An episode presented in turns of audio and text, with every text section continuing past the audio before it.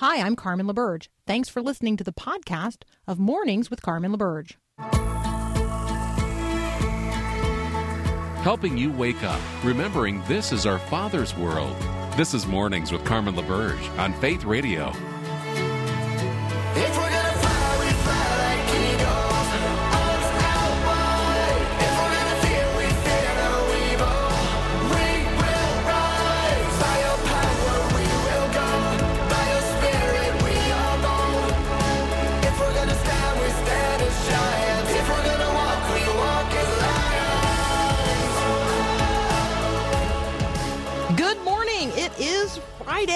Fantastic Friday to you on this 7th of February, 2020. Where in the Word are you today? Uh, I am in Proverbs chapter 1, uh, verses 29 to 31. This is the this is the counsel of the Lord here. Because they hated knowledge and did not choose the fear of the Lord, because they would have none of my counsel and despised all my efforts to discipline them, therefore they shall eat the fruit of their own way and have their fill of their own wicked schemes. So if that sounds a lot to you like uh, Romans 1, where Paul reminds us that, you know, frankly, God will let you have your head. He will, like like a horse, like an unruly horse. Um, God's not going to fight you um, today for leadership in your life. God will give you your head. He'll let you go your own way, but then you're going to eat the fruit uh, of of that. So the Lord is speaking here in Proverbs chapter one, uh, and the, it's a theme that is repeated throughout the Bible. God is and God has spoken, but people often prefer their own way of thinking to the revelation of God and His way. And the Bible is full of examples of those who chose to not fear the Lord, um, ignored the counsel of God, despised God's efforts to help them, and then they suffered the consequences of their own actions or inaction. Uh, and then often they they blamed God. Uh, so so there you go. Um, this is there's nothing new under the sun in terms of this pattern. It is uh, again what Paul, the apostle Paul, is writing about in Romans chapter one. He's talking there about people having exchanged the truth about God for lies and choosing to go their own way instead of following in the way of the Lord. Romans 1:24 says, "Therefore God gave them over to the desires of their own hearts, to impurity, for the dishonoring of their bodies with one another, and they exchanged the truth of God for a lie, and they worshiped and served the creature rather than the creator, who is forever worthy of praise." So do you do that? Do I do that? Do we do that? Do you know that God is and do you basically know what God has said? I mean, even if you haven't been in the Word of God this morning, have you been in the Word of God enough to know what God has said about most things? Um, this could be a conversation about life or habits or sexual relations or anger or fear or raising kids or tithing or a thousand other things where God has offered us his counsel and we have instead gone our own way. Proverbs 131 lets us know that God is not going to make us, force us to follow his lead. God's not going to force anyone to sort of, you know, live the Father knows best way of life. So we have to then know that we're going to eat the fruit that we sow. We're going to eat the fruit that grows up out of the seeds we plant. Um, we are going to eat a harvest of unrighteousness. We're going to sleep in the bed of our own making. And instead of joyful, humble submission to the counsel of God, we're going to find ourselves one day, you know, utterly humiliated in the midst of consequences that we cannot bear. So don't go there. Stop right now and choose the fear of the Lord this day. Stop right now. Receive the wise counsel that God has offered through the inspiration of his Holy Spirit in the word of Scripture in the Old and New Testaments. Be filled this day not, not with what is described in Scripture as the deceitful scheming against God. Um, the devil makes that look so enticing. But instead, let's be filled today with the holy plans of the Lord our God. Let us sow seeds of peace that together we might cultivate a harvest of righteousness in this generation, or at least in the one that is yet to come. Next up, Matthew Hawkins will be here. He and I are going to talk about yesterday's um, National Prayer Breakfast. We're also going to talk about Mitt Romney's speech and what it means to take a stand of moral courage. We'll be right back.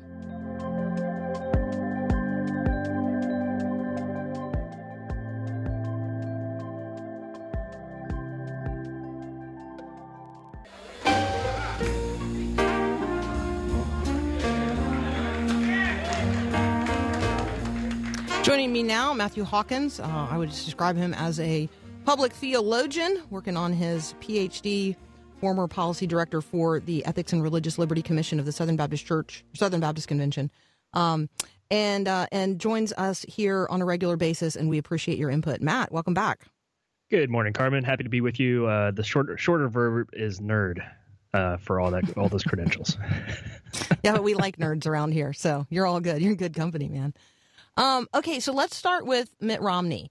He is uh, a senator. He was a former candidate for the the office of president of the United States. He's a person who's fairly well known, I would say, um, to Right. most people Yeah. in the country because of that. Uh, and he took a solitary stand, uh, uh, really all on his own, um, as a Republican to vote against the president or to vote in favor of impeachment, which would have impeached Yeah. the president of the United States. Um, just talk about Yeah. that moment a couple of days ago, and then you and I are going to walk through some of the things that he said. yeah, um, what what a big moment. Um, uh, lots of big moments this week uh, in American politics, and one of those, as as you mentioned, is this Romney making his uh, speech on the floor of the Senate um, related to his decision as the only member of the Republican Party who uh, voted in favor of uh, removing the president uh, from office uh, following impeachment. Um, and obviously, the president was acquitted. We saw the headline in USA Today, big letters held up by the president. It was acquitted.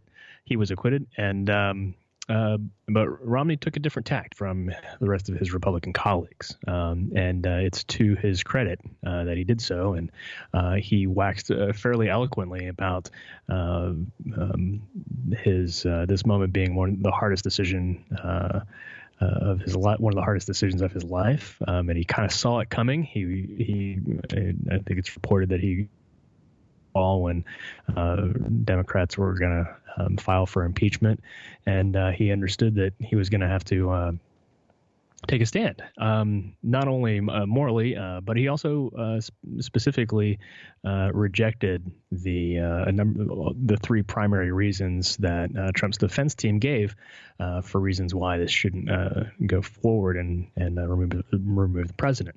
Um, but he he talked about how his faith inspires him, and uh, he wanted to be a le- uh, you know a leader for his family.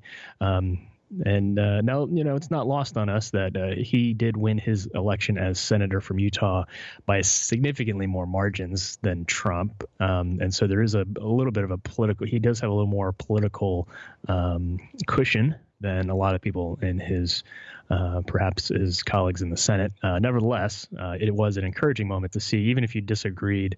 Um, uh, you know, with his his action, or if you uh, you know if you support President Trump through all this, um, you know, for it it, it takes a, a it's a big deal uh, to go against your entire caucus, um, especially in the Senate. Um, the mar- it's a it's a small club, and uh, I mean he's gonna, he's going to be feeling a cold shoulder for quite some time because of this.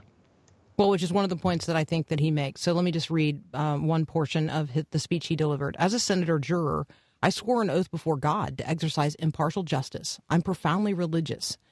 Um, my faith is at the heart of who I am. Now, at this point, what you can't see in this transcript, but you do see if you watch the video, um, I mean, Yeah. he it, he is genuinely choked up.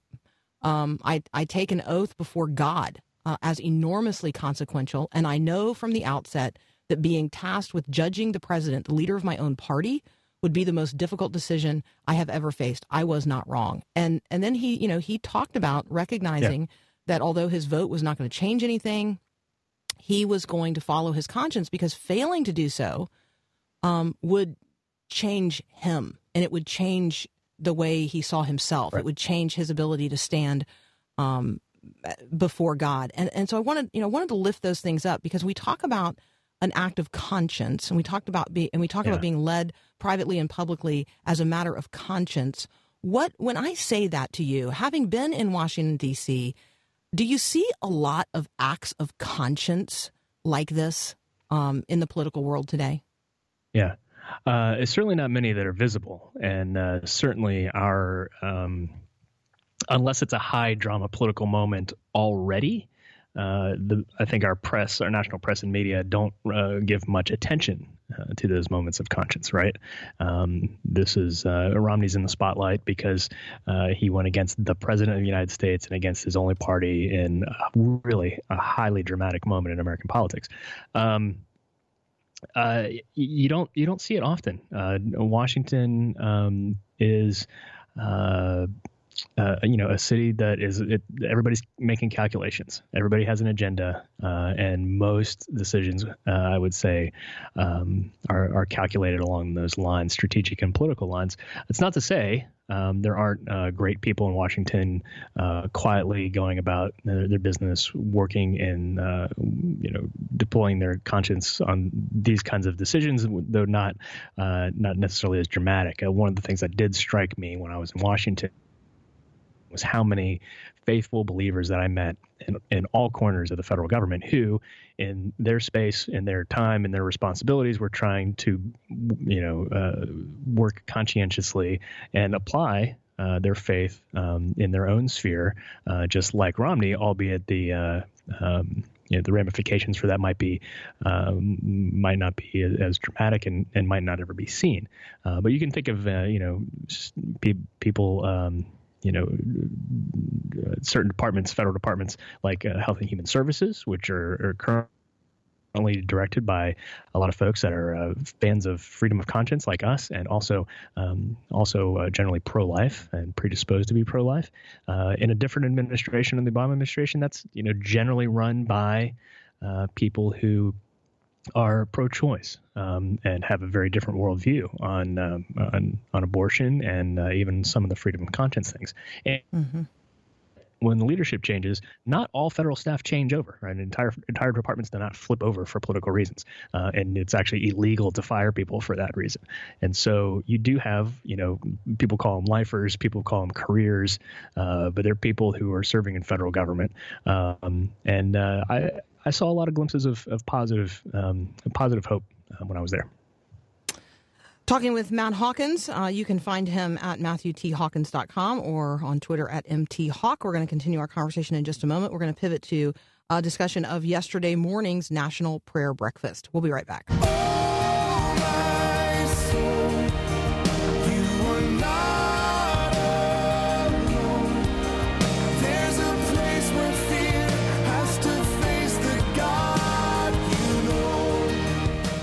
Returning to my conversation with Matthew Hawkins, you can find him online at matthewthawkins.com or you can follow him on Twitter at mthawk. All right, Matt, let's pivot to the National Prayer Breakfast.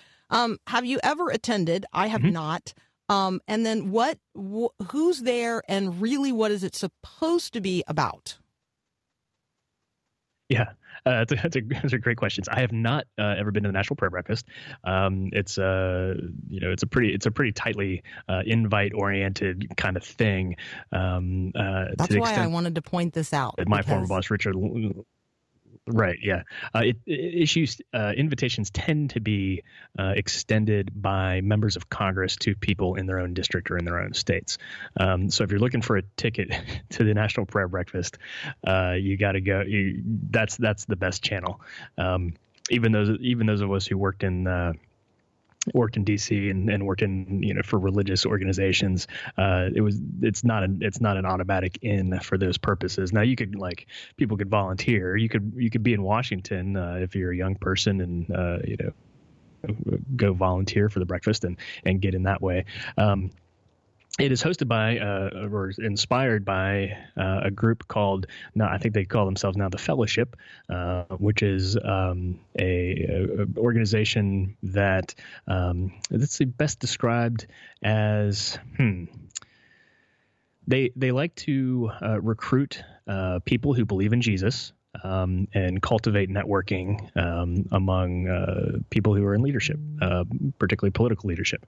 Um, now, people have different opinions about this group. Uh, they tend to be quiet, uh, kind of quiet.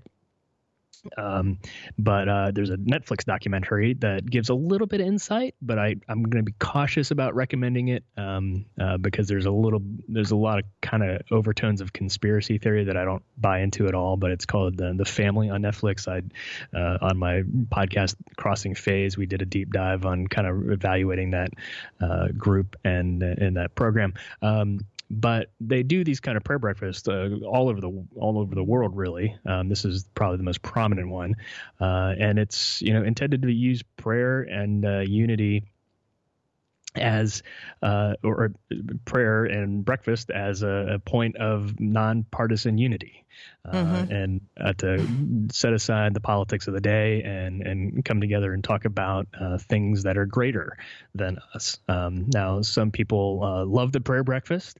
Uh, some people have uh, concerns about separation of church and state issues within the prayer breakfast.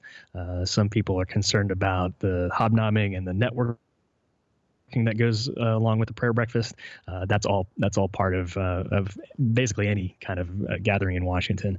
Uh, so that's the basic gist of it. Um, it's traditionally attended by the president, and the it's typically chaired by a member of Congress. And so that's the basic the basic overview. Okay, so I think that we want to say to uh, to the audience listening, we think that every single day, you and I and everybody else should have a prayer breakfast. Like we should be doing this. And so um, we talked recently with Asheritah Ciuciu about her um, Bible and breakfast book, her Bible and breakfast sort of like daily. Uh, daily opportunity to uh, not only include the Bible in your breakfast, but intentional prayer. Some of that is for the nation. So everybody can actually do this every single day what makes this national prayer breakfast i think different is the optics of the the particular week in which we find ourselves and so Right. you know tuesday we have the optics of uh, of the president of the united states delivering the state of the union address and over his left shoulder Yeah. uh, the speaker of the house nancy pelosi and at the end of the speech she tears tears it up very very publicly and then we have Yeah. almost the reverse optics at the National Prayer Breakfast, where we have the President of the United States seated to the left and Nancy Pelosi at the podium, um, and she is praying. And Yeah. it's it. I will tell you that for a person, for people who recognize the challenge of being even in the physical presence of a person for whom you have contempt, which I think it's fair to say those two individuals hold Yes. hold one another in pretty in, in contempt.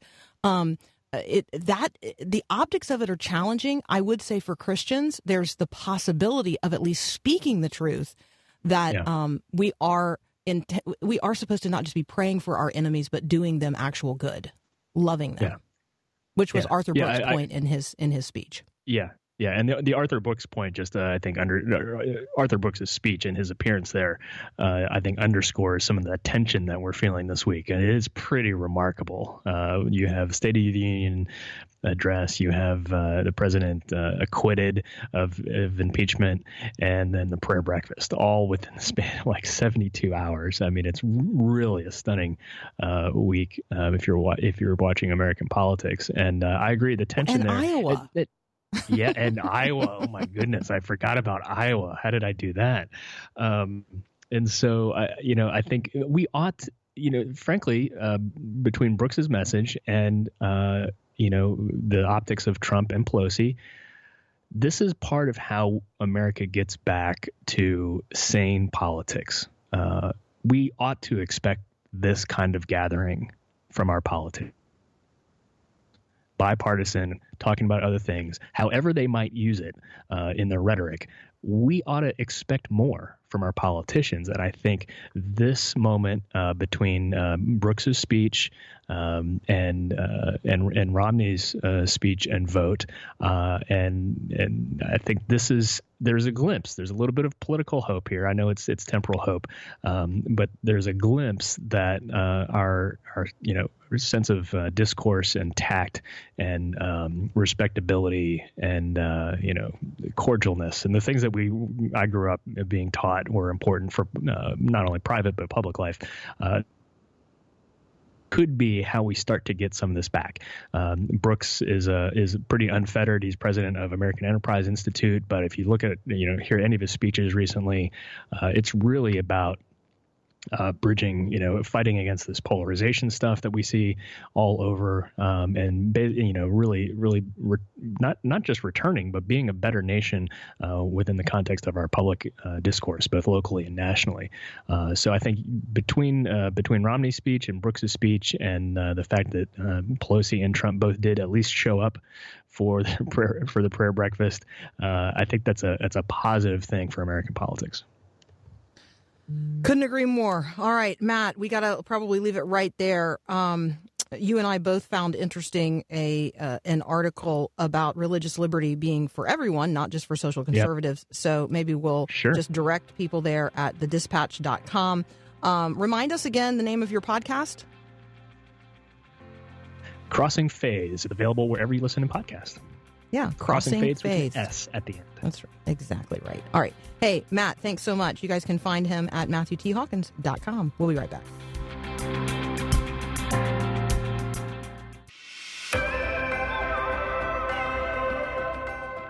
All right. Have you ever uh, like been reading the Bible and wondered to yourself, I wonder what that would have been like? I wonder I wonder what it would have been like to have been a woman in that day and age, in that context.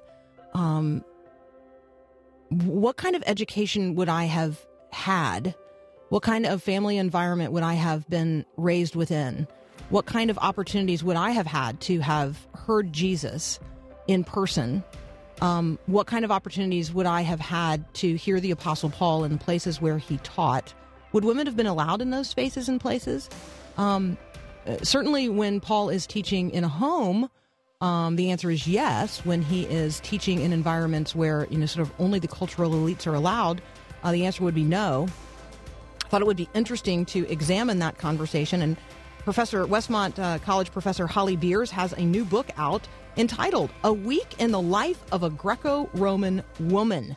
And this is a woman who personally encounters the Apostle Paul and her life is radically changed in more ways than just religious. So, a week in the life of a Greco Roman woman up next here on Mornings with Carmen. Respect. It's one of the most vital stones placed in the foundation of your home. And without respect, no relationship will be able to withstand the storms life will surely bring. Hi, I'm Mark Gregston with Parenting Today's Teens. Think about your home right now. Is there a healthy sense of respect and esteem between family members? Well, consider this. When it comes to showing respect for others, your teen takes her cues from you. So when you've had a particularly bad day at work or you're frustrated with the kids at home, don't take it out on your spouse. Find other ways to vent that don't include wife bashing or husband bashing. When you love and respect your partner in marriage, you're teaching your children to do the same. Want more help from Mark Gregston? Find books and other resources online at parentingtodaysteens.org. That's parentingtodaysteens.org.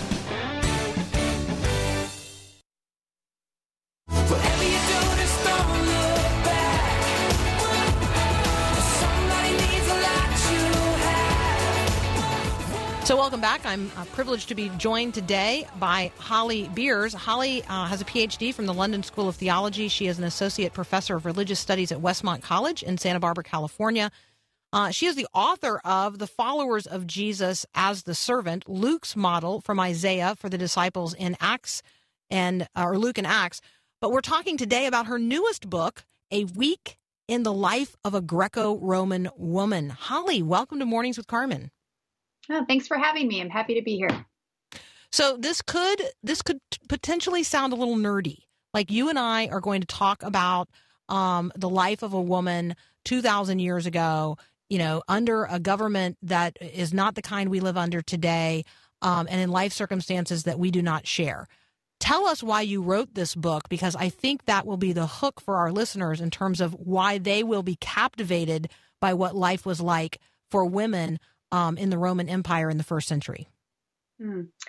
I wrote this book because I wanted to help people understand the world of the New Testament. I love the Bible. I teach New Testament for my job. And so many of my students and even people in my family, people like my mom, they really want to understand the New Testament better. They want to make sense of those passages that seem confusing, like they're not obvious. And I this book was one way for me to try to communicate in a creative way, in a way that engaged people, what life would have been like for people in the world of Jesus and Paul. And instead of taking, you know, what we might uh, think of as a a history book perspective, instead you tell us a story. I love that. I love that. Why why tell us a story to draw us into the history? Oh, honestly, I think humans are narrative creatures. I think that we learn through stories. I think we remember things better through story. So this seemed like the perfect medium for me. I mean, when I first got approached with the idea for this book, I thought "Oh, that is exactly the kind of book that I could write if if I can do a good job. But it's the kind of book that I could write that I actually believe will help people learn beyond the end of the page. They'll remember it the day after or the week after because it'll stick with them. Okay, so and I love the approach that we're um, that we're looking at, uh, you know, at the span of a week. Mm-hmm. One of the things that will would immediately like capture people's attention and sort of we would be mindful of is that right they're not counting years the way we're counting years at this point in history and they're certainly not counting days the way we count days so what is wednesday in the life of a greco-roman woman uh, you know in this first century context Um, can you tell me what what exactly you mean by the question? well I'm like sorry. what is wednesday so eh, well i'm gonna i'll just read it day one wednesday day of mercury hermes Oh, I see what you're asking. Okay. Yes, Sorry. they named their days. It wasn't a trick question, right? It's like they didn't even think about the days of the week in quite the same way we do.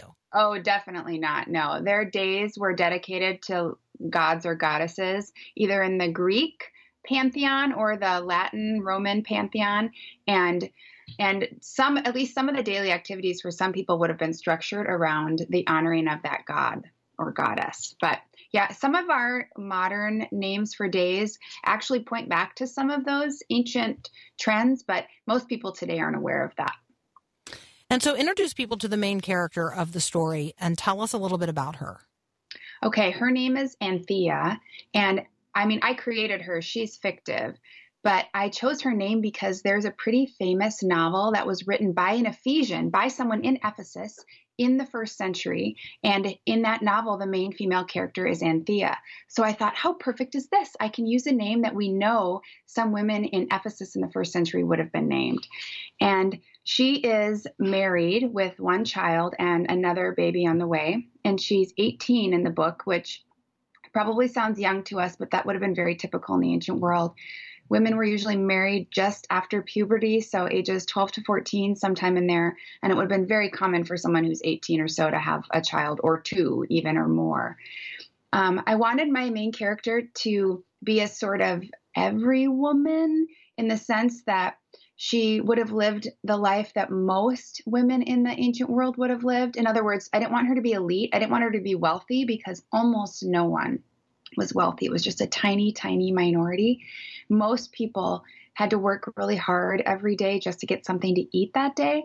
And I wanted her to be in that kind of group, in that kind of class. And that's how she spends her week is trying to to survive. And then of course she encounters some people that we also meet in the New Testament. But I wanted her life to be typical in that way, where most women, maybe not not all women, but most women would have lived a life something like that in the first century. So I feel like this is a um, this is a book that I read in conversation with the Book of Acts, and I read it in conversation with some of Paul's letters, um, or that's what it feels like to me. Is that what you have in mind? Oh, definitely. I used Acts 18 to 20 as my sort of framework for what, at least some of the things that would happen throughout her week. But then also I used pieces of Ephesians and some some passages from First Corinthians because Paul seems to say at the end of First Corinthians that he's writing from Ephesus. So he would have been in Ephesus at that time and living out um, a, a sort of Jesus lifestyle with people, practicing it there. And I think he's writing from that experience when he writes to the Corinthians. He's saying basically, this is what we're doing here, and this is working really well. You guys do that there. So I wanted I wanted people who have read the Bible and are familiar to hear some of these connections to New Testament texts, but I wanted people who don't know the Bible very well not to feel like they're missing a lot. So I didn't make all the connections um, that obvious because I don't want people to say to themselves, "Oh, there's something else she's talking about in the story which probably fits in the New Testament somewhere, but I don't know where it is." Right. No, I definitely felt I felt like as a person who is familiar with the New Testament, I could see the threads. I could see the Mhm. echoes. I could see the way that you were um, you know, weaving the fabric together. But um, certainly not in a way that would be uh, obvious or off-putting to a person who was not familiar with the stories of the New Testament. So, um, really, it's, it's it's beautifully written. I'm talking with Holly Beers. We're talking about her new book, A Week in the Life of a Greco-Roman Woman.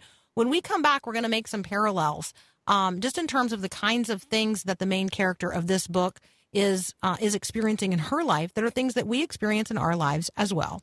You're listening to Mornings with Carmen. We'll be right back.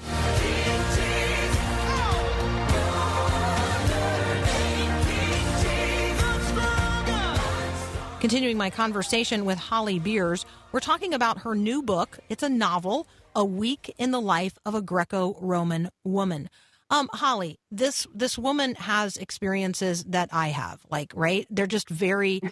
It's the same rhythm of life. It's Yeah. just that she has access to so much less than I have access to. That's one of the things that um, you know became I became very aware of. Like it's not as hard for me to get a meal together for my family and yet every day I have to get a meal together for my family. It's not as hard for me to get my kids where they need to be, um, Right. or you know, or to be sure that you know my husband has what he needs. The same responsibilities exist. It's just the context is so different.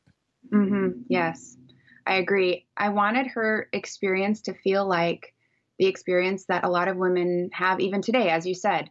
You know, if if you're putting a meal together, even just for yourself or for you and your cat, or maybe you are married and have kids, or maybe you have roommates, and at the end of a day, you need to figure out how people are going to eat. I wanted that to resonate with people and and help them help them connect with my character there's so much about life that is consistent across generations and across centuries, even in cultures. And I'm hoping that people will pick up on those threads. So she's, um, you know, she's uh, surveying at one point. She's, you know, sort of uh, recognizing that she's got a friend who died during childbirth, or well, died while pregnant, and then the, Yeah. the child was also stillborn. Um, she has experiences uh, just that are very, very basic, just in terms of sanitation and cleanliness and expectations that exist in the culture related to being a married woman. Why don't you Mhm. just just um, share with folks some of that picture of her life? So she is pregnant in my story. And I mean, for any woman who has been pregnant and carried a baby, I'm hoping that that will really connect because I basically wrote that out of my own experience, her pregnancy experiences. I have given birth to three children, and I did not have an easy labor and delivery with my first. And so I have very vivid memories of the experience of being pregnant and then trying to get that baby out and the worry and how uncomfortable you can be. At least I was. And I mean, I was hot all the time when I was pregnant. And so I wrote that into her story because that felt like something that could be true for more than just me. So those kinds of experiences, I hope they connect. Um, her, she's married and she's pleased in her own cultural way with her marriage because it was a good match and her father helped set it up, which would have been very typical in the ancient world. But she doesn't expect a lot from her marriage in terms of of emotional kinds of connections. And and that from what we know was pretty typical too. I mean, the the husband's job was to make sure that his wife as as far as he was able had the resources she needed so she had something to wear. And my character only has one tunic, one outfit, which would have been t- typical for a lot of people in the ancient world. So the husband's job is to make sure his wife has something to wear and that ideally she has resources to work with in terms of food. But beyond that, it's not like husbands and wives were expected to be close, you know, to be good friends. He isn't expected to take care of her in romantic ways. We, we do know from the ancient world that some couples did love each other in ways that people like us would understand, where there was a deeper connection, but that doesn't seem to be very common. So things like physical abuse were very common between men and women, um, with men being the perpetrators. And that was just socially accepted because men were the dominant ones and everybody knew that. So my my character is very careful in her life. She tries to be as strategic as she can, not to anger her husband.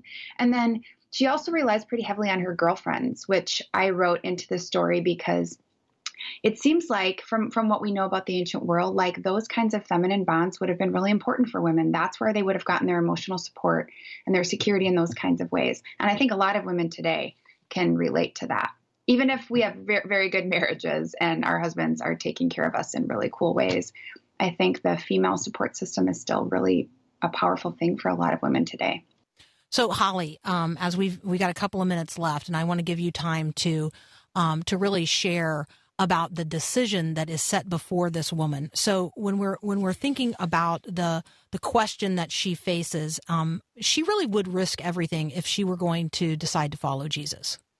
Oh, yes.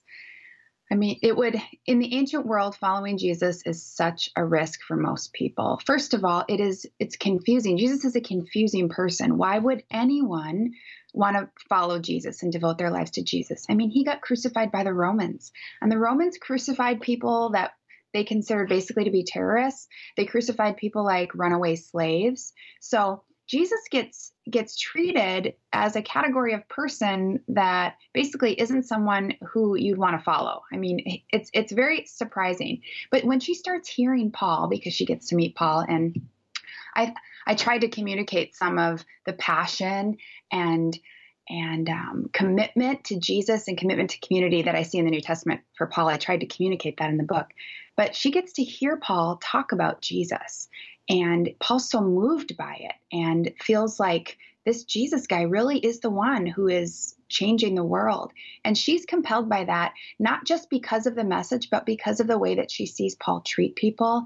And when she visits the, the, the gathering of Jesus followers, which I called the Way, because in the book of Acts, that's what the followers of Jesus call themselves. They call themselves followers of the Way, which probably that language probably comes from Isaiah in the Old Testament.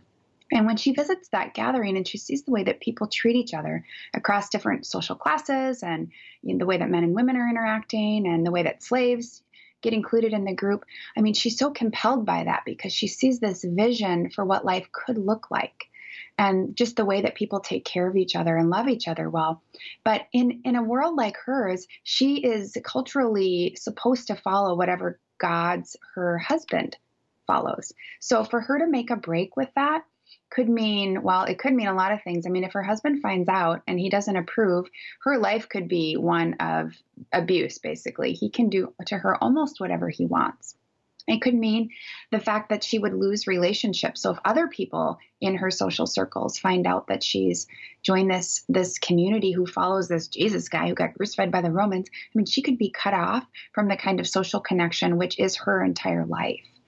And then her larger fear, of course, in the book is that if too many people start following this Jesus instead of the goddess who's their their local, really important goddess, the goddess, her name is Artemis, and we know a lot about her actually in the ancient world. She was the patron goddess of the city of Ephesus, and basically her power is connected to the city's power. And if people honor her, it probably means the city of Ephesus will be honored. So Artemis and the city are linked, and and my main character Anthea is worried that if too many people start following Jesus and Artemis, their local goddess, isn't treated very well, that Artemis will get angry and that things bad things will happen basically to people in the city. And in the ancient world, things like you know droughts or or plagues, because of course they didn't have a lot of medical care. Those kinds of things were often seen as the gods getting back at them. That was retribution from a god or goddess who is angry. So there's so many factors in play here that make it a high risk decision for her to follow Jesus, but she's so compelled by what she sees that she still considers it. And I, I wanted to communicate that well because that's what we think people in the ancient world would have had to to own up to if they were considering following Jesus. There were all these factors that they would have had to consider. One of the things I appreciate, Holly, um, is that those are the same considerations that men and women have today in Mm-hmm. cultures that are not Western. Like those are the same considerations that people have if they are living in the context of a culture where Christianity is not the dominant religion. Um, and so I just felt like for an evangelical Christian, this book is also a wonderful window into the realities that many people are living in today around the world um, who are living outside of, uh, you know, of the Western worldview. So the book is a week in the life of a Greco-Roman world. The uh, the author is Holly Beers. Um, Holly, thank you so much for joining us today and sharing this with us on Mornings with Carmen. Oh, thank you for having me. I'm happy to be here. We'll be right back.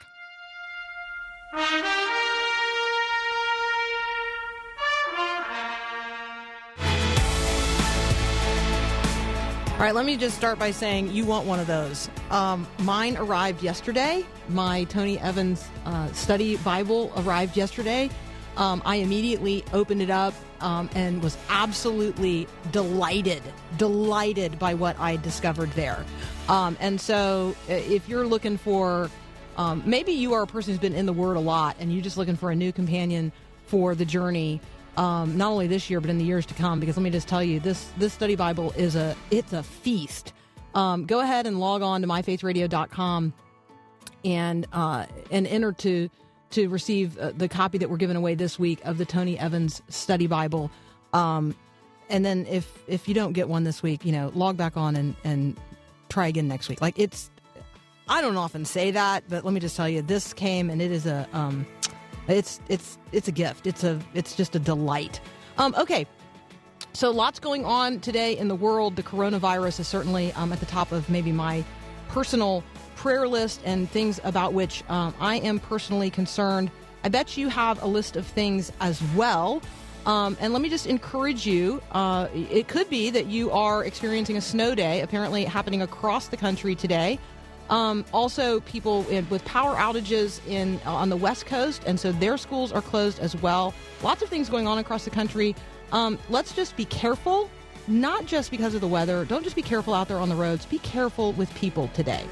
We can do better than we've been doing in terms of our love and concern for our neighbors. We can do better than we have been doing in terms of our public discourse. We can do better than the way we have been uh, operating in relationship to people with whom we disagree or whose viewpoints are different than our own. And so let's just do better today. All right. Let's be careful, not just uh, with the snow and ice uh, and rain and slick roads. Let's be careful with one another. You're listening to Mornings with Carmen. We got a whole nother hour up next. Thanks for listening to this podcast of Mornings with Carmen LaBerge from Faith Radio. If you haven't, you can subscribe to automatically receive the podcast through iTunes or the Google Play Music app. That way, you never miss an episode. It's also available anytime at myfaithradio.com.